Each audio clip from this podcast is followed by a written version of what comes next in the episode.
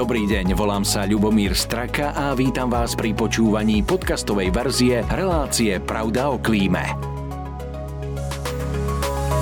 Reklamným partnerom tejto relácie je spoločnosť Veolia. Staráme sa o svetové zdroje.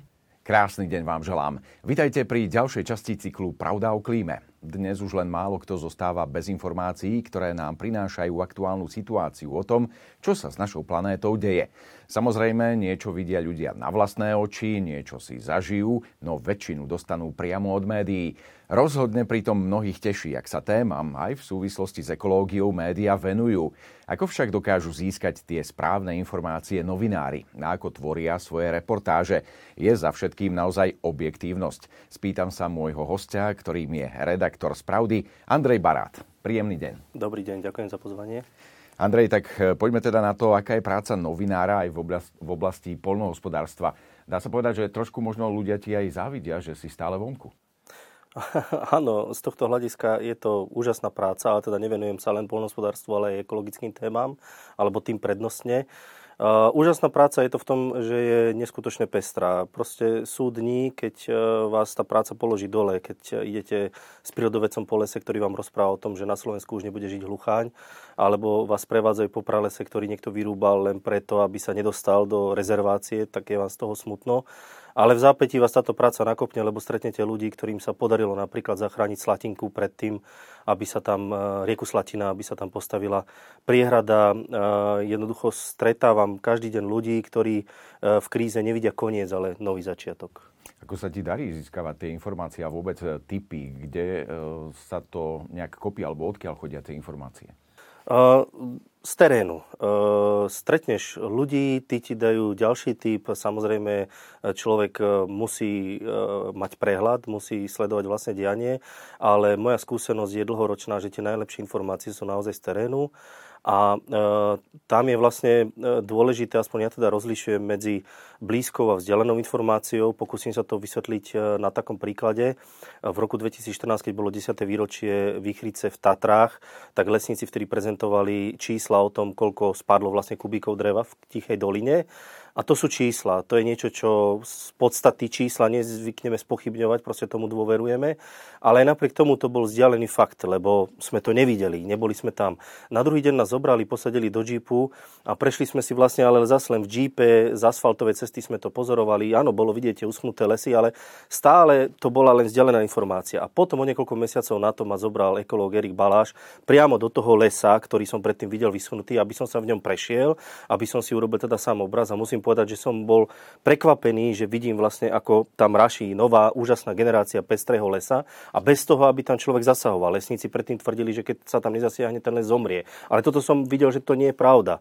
A potom som si čítal vlastne ďalšie štúdie, aby som sa overil, že či to naozaj tak je. A v tých štúdiách jednoznačne vychádza, že ten les si dokáže poradiť sám. A toto je vlastne to podstatné, čo treba dostať k tým ľuďom. Treba sa takto od tej prvotnej informácie, od toho čísla v tom teréne v rozhovore a potom následne aj v tej verifikácii, v štúdiách sa treba prepracovať k tejto informácii. A tá je podstatná, myslím, ktorú treba doniesť. Áno, nie každý ide až do toho jadra, zistuje si veci tak ako ty, ale samozrejme platí aj to, čo som povedal na začiatku, že tá reportáž by mala byť vyvážená. Darí sa ti to vždy, darí sa ti osloviť obe strany, možno niekedy tá druhá strana nechce vždy komunikovať ako aj pri tej slatinke, slatine, keď jedna strana má nejaký záujem a druhá strana má nejaký záujem a rozsúď to, vlastne ty ani nemôžeš byť istým spôsobom sudca, pretože nevidíš možno úplne do tej jednej strany ani do tej druhej. Uh, presne tak, ale čiastočne som vlastne uh, to zodpovedal už v predchádzajúcej otázke. Uh, hovorili mi lesníci pravdu v tých číslach? Musel som sa ísť pozrieť do lesa. Uh, hovoril mi ekológ Erik Balaš pravdu, musel som sa pozrieť do vedeckých štúdií. Hovorili mi tie vedecké štúdie pravdu, ja som sa musel potom zhovárať s ďalšími vedcami, si to verifikovať. Naozaj je to tak. A, takže e, tá objektivita je neustále reťazenie overovania si faktov a e, ten novinár proste nemôže byť sudca, ale zase nemôže podľa mňa nechať tých čitateľov v štychu a nemôže im ponúknuť niečo len preto, aby e, dal priestor všetkým stranám, z čoho vo výsledku je nakoniec veľmi chaotická informácia. Takže ja by som tu raz zdôraznil vlastne e, tri veci. Objektívnosť, k tej som sa vyjadril, potom slovo absolútny, dokáže byť človek absolútne objektívny? Nie.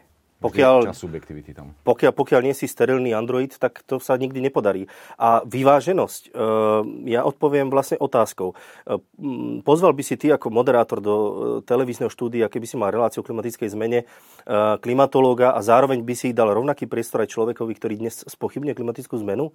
Alebo spýtam sa ešte inak. Pozval by si do relácie, ktorá je o holokauste, historika a dal by si rovnaký priestor človeku, ktorý spochybne holokaust? Áno, áno, je to vždy takéto otázne.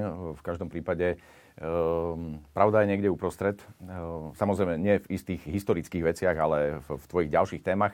Preto ma aj zaujíma, že uh, čo sú ktoré témy v tvojom hľadáčiku. Ako, um, alebo čo je taká špecializácia, čím všetkým sa zaoberáš? Hovoril si, že nielen polnohospodárstvo, samozrejme ekológia. Je to asi naozaj široké a to znamená, že každý deň máš nejakú prácu. Je to veľmi široké, je to pestré a preto je to super.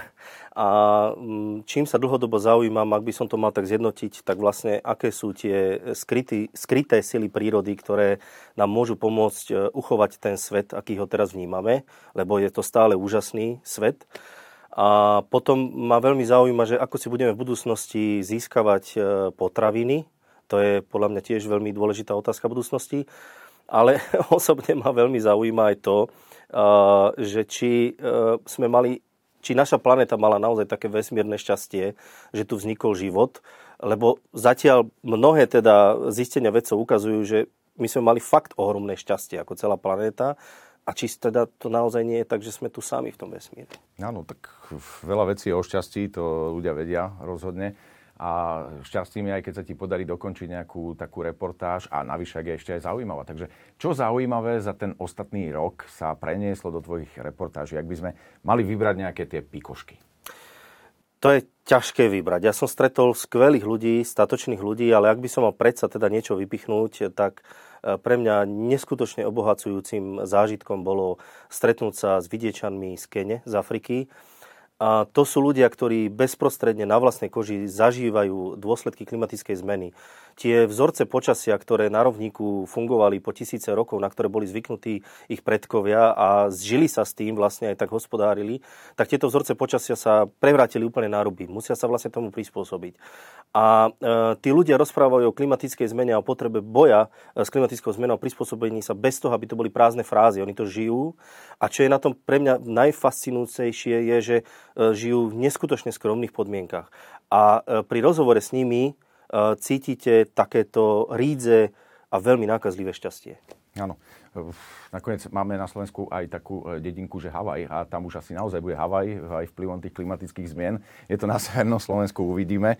V každom prípade ty o tej ekológii naozaj píšeš, venuješ sa jej a zároveň sa jej aj držíš. Ako je to v tvojom živote? S tou ekológiou? triediš, to nepochybne. Takže e, v prvom rade snažím sa kupovať e, slovenské potraviny. Nechcem prispievať k tomu, že cesnak cestuje ku nám z Číny a, a šošovica z Kanady. Oblečenie, ktoré nosím, tak jednoducho nosím až do zodratia. Ja si kúpujem strašne málo oblečenia a ak si ho už kúpujem, tak snažím sa vybrať také, ktoré mi dlho vydrží. A opäť snažím sa preferovať, aby bolo vyrobené na Slovensku. A no a potom je taká špecifická vec, čoraz menej priateľov a mojich príbuzných chce so mnou chodiť na kofolu, lebo viem do omrzenia rozprávať o tom, aké je potrebné chrániť prírodu. Jasné. A e, kalifornské dažďovky sú tiež súčasťou tvojho obydlia, hej? Áno, máme veľmi kompostér. Áno, áno. No, vidíš to, tak som trafil celkom.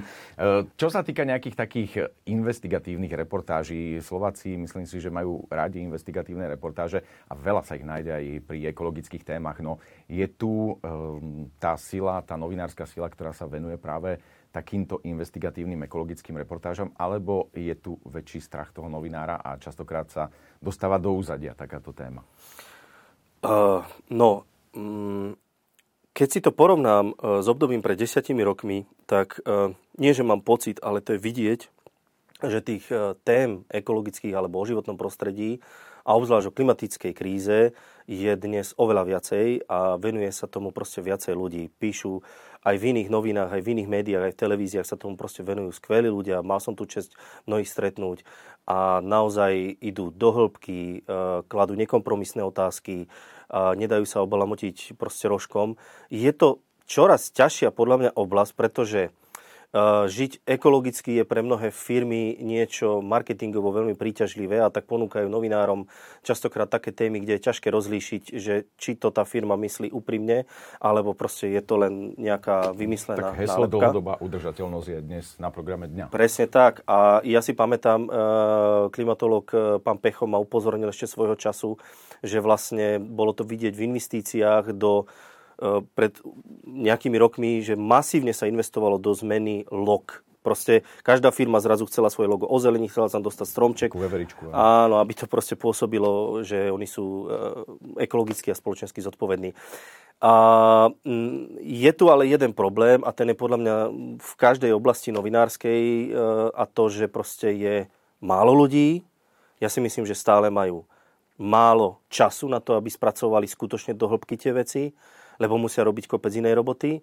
A napokon myslím si, že stále je tu ešte málo priestoru pre tieto témy. Áno, tak môže byť toto zároveň aj výzva pre tých mladých. E, ak majú záujem o takúto prácu, tak rozhodne budú vítaní a nepochybne aj v pravde. Ja sa ale spýtam na e, práve tie články e, v pravde, akým spôsobom ich vnímajú ľudia. Majú istým spôsobom čítanosť? Sú Slováci tí, ktorých tieto témy zaujímajú? Ako to vnímaš? Nepochybne si robíš nejaké analýzy a sleduješ si tú svoju čítanosť, sledovanosť. Čo sa veľmi ťažko analýzuje, je podľa mňa, či má tá téma e, dopad na to, aby sa niečo zmenilo. A e, nechcem, aby to vyznelo neskromne, ale mám často takú spätnú väzbu, že napríklad vďaka tejto reportáži sa podarilo niečo zastaviť. Alebo vďaka tejto reportáži úradníci zvažovali, či niekde povoliť alebo nepovoliť ťažbu. A toto je niečo, čo sa ťažko merá a meria, a, ale e, myslím si, že toto asi je tá e, konečná vec, ktorá, ktorá je rozhodujúca v tej práci.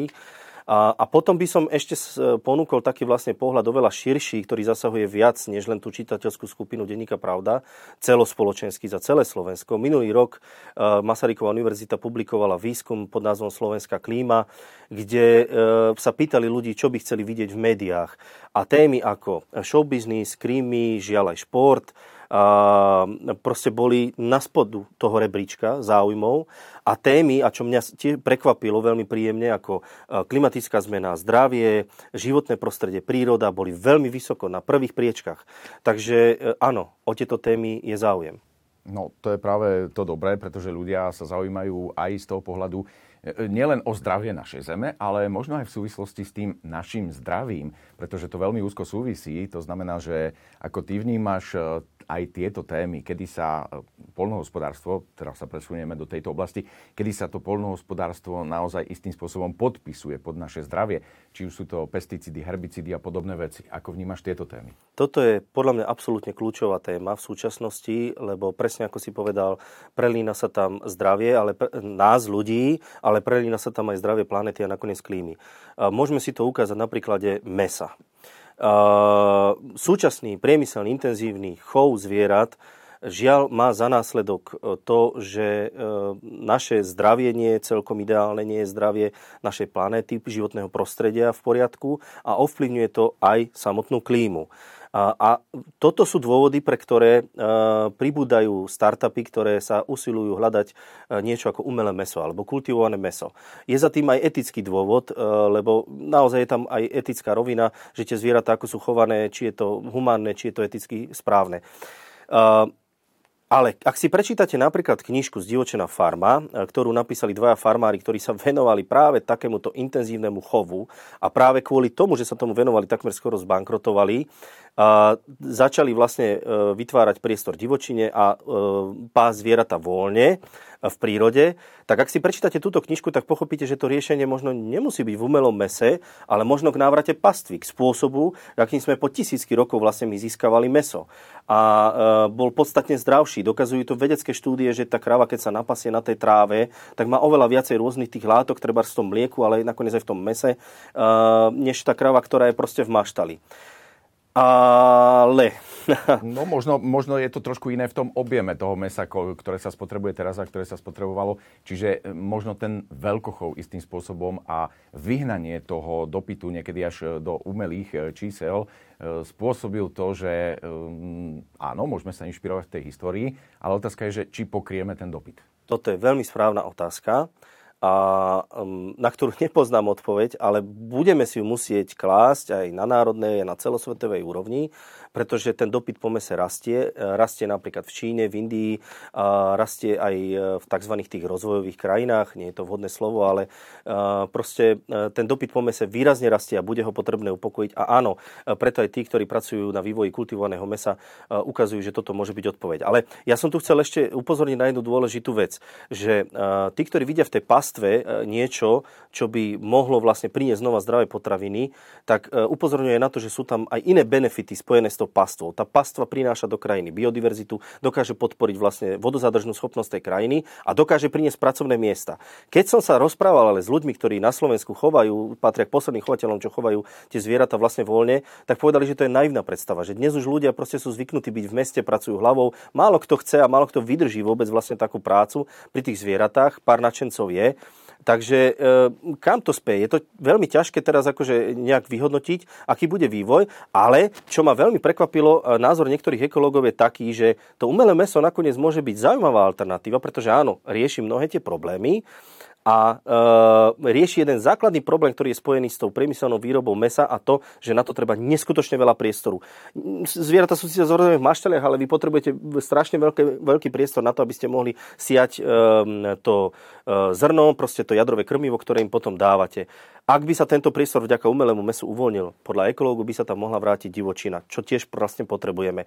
Ale opäť, keď sa na tým zamyslíte, možno, že je to trošku naivná predstava. E, bude zaujímavé to sledovať, ako sa to vyvinie. No v každom prípade hovoríš, že málo ľudí chce robiť v tom polnohospodárstve a vôbec e, na farmách. A napriek tomu e, finančné skupiny idú po tých farmách ako po údenom a to nielen finančné skupiny na Slovensku, ale prichádzajú aj skupiny, poznáme dánske, belgické a rôzne, ktoré skupujú tie farmy. Čiže až také nezaujímavé to nie je z tohto pohľadu. Určite nie. Z hľadiska biznisu je to veľmi zaujímavé, ale myslím, že tiež je to v podstate dôsledok toho, že tí ľudia odišli z tej pôdy, mnohí stratili vlastne ten kontakt s pôdou aj v dôsledku tých spoločenských zmien, ktoré sme v minulom storočí vlastne zažívali e, v súvislosti s kolektivizáciou a tak ďalej, tak jednoducho stačili dve, tri generácie a ľudia už proste k tej pôde nemajú vzťah. A tá pôda je strašne eh, perspektívna záležitosť, takže tie firmy, ktoré sa tomuto venujú, si to veľmi dobre uvedomujú. No ja verím, že zostanú aspoň tie urbariáty, ktoré hospodária po Slovensku a majú svoju časť eh, zeme istým, istým spôsobom v rukách tých eh, drobných majiteľov a budú sa tomu venovať. Ja neviem, ako ty vnímaš práve ten vývoj aj polnohospodárstva a ekológie na Slovensku, ak by som sa na záver mohol spýtať do budúcnosti. Tak skúsim odpovedať, ako vnímam vývoj ekológie na Slovensku. Toho poľnohospodárstva ja si netrúfam na to odpovedať. Tam, tam je to otvorené. A, áno, ale e, pokiaľ e, konkrétne e, ekológia, aký je vývoj v pralesoch. Slovensko je jediná krajina Európy a ja neviem, že či náhodou nie je jediná krajina vo svete, ale to som si neistý, ktorá si zmapovala všetky pralesy, ktoré má zachované na území a ktorá vlastne urobila naozaj veľa preto, aby si tieto zvyšky tých najcenejších lesov ochránila. Toto je tak výnimočný počín, Uh, veľmi dôležitý a kľúčový pre budúcnosť, ale málo sa o tom hovorí. Uh, rieky uh, urobilo sa v podstate e, pár vecí, niektoré, e, niečo sa zlepšilo, ale stále podľa Európskej komisie naše rieky sú e, žiaľ v zlom stave. Určite ľudia zaregistrovali správy o tom, ako firmy vypúšťali úplne bezostyšne odpad do potokov a vyhubili tým všetok život, napríklad na Slatine. Ale robíme to aj my, bežní ľudia, ktorí bývame pri potokoch a potajomky v noci vypúšťame septik, lebo proste chceme silomocou ušetriť. V doprave, ja neviem, prečo ešte stále u nás nie sú priorita vlaky, ale stále sú to diálnice a energetika. E, svet má 7 rokov na to, aby e, okresal emisie na polovicu. A my na Slovensku sa stále ideme baviť o tom, že by sme mohli ťažiť viacej nášho plynu. Áno, sú to témy, ktoré možno budeme otvárať v niektorých ďalších e, reláciách. V každom prípade ja ti ďakujem veľmi pekne za to, že si prijal pozvanie do tej dnešnej. Držím palce pri tých témach a reportážach, aby boli vyvážené a želám všetko dobré. Ja ďakujem za priestor. Aj vám ďakujem za pozornosť, ďakujem, že ste aj dnes boli s nami, no a rovnako sa teším na ďalšie vydanie cyklu Pravda o klíme. Nenechajte si ho uísť. Pekný deň. Reklamným partnerom tejto relácie je Veolia Energia Slovensko.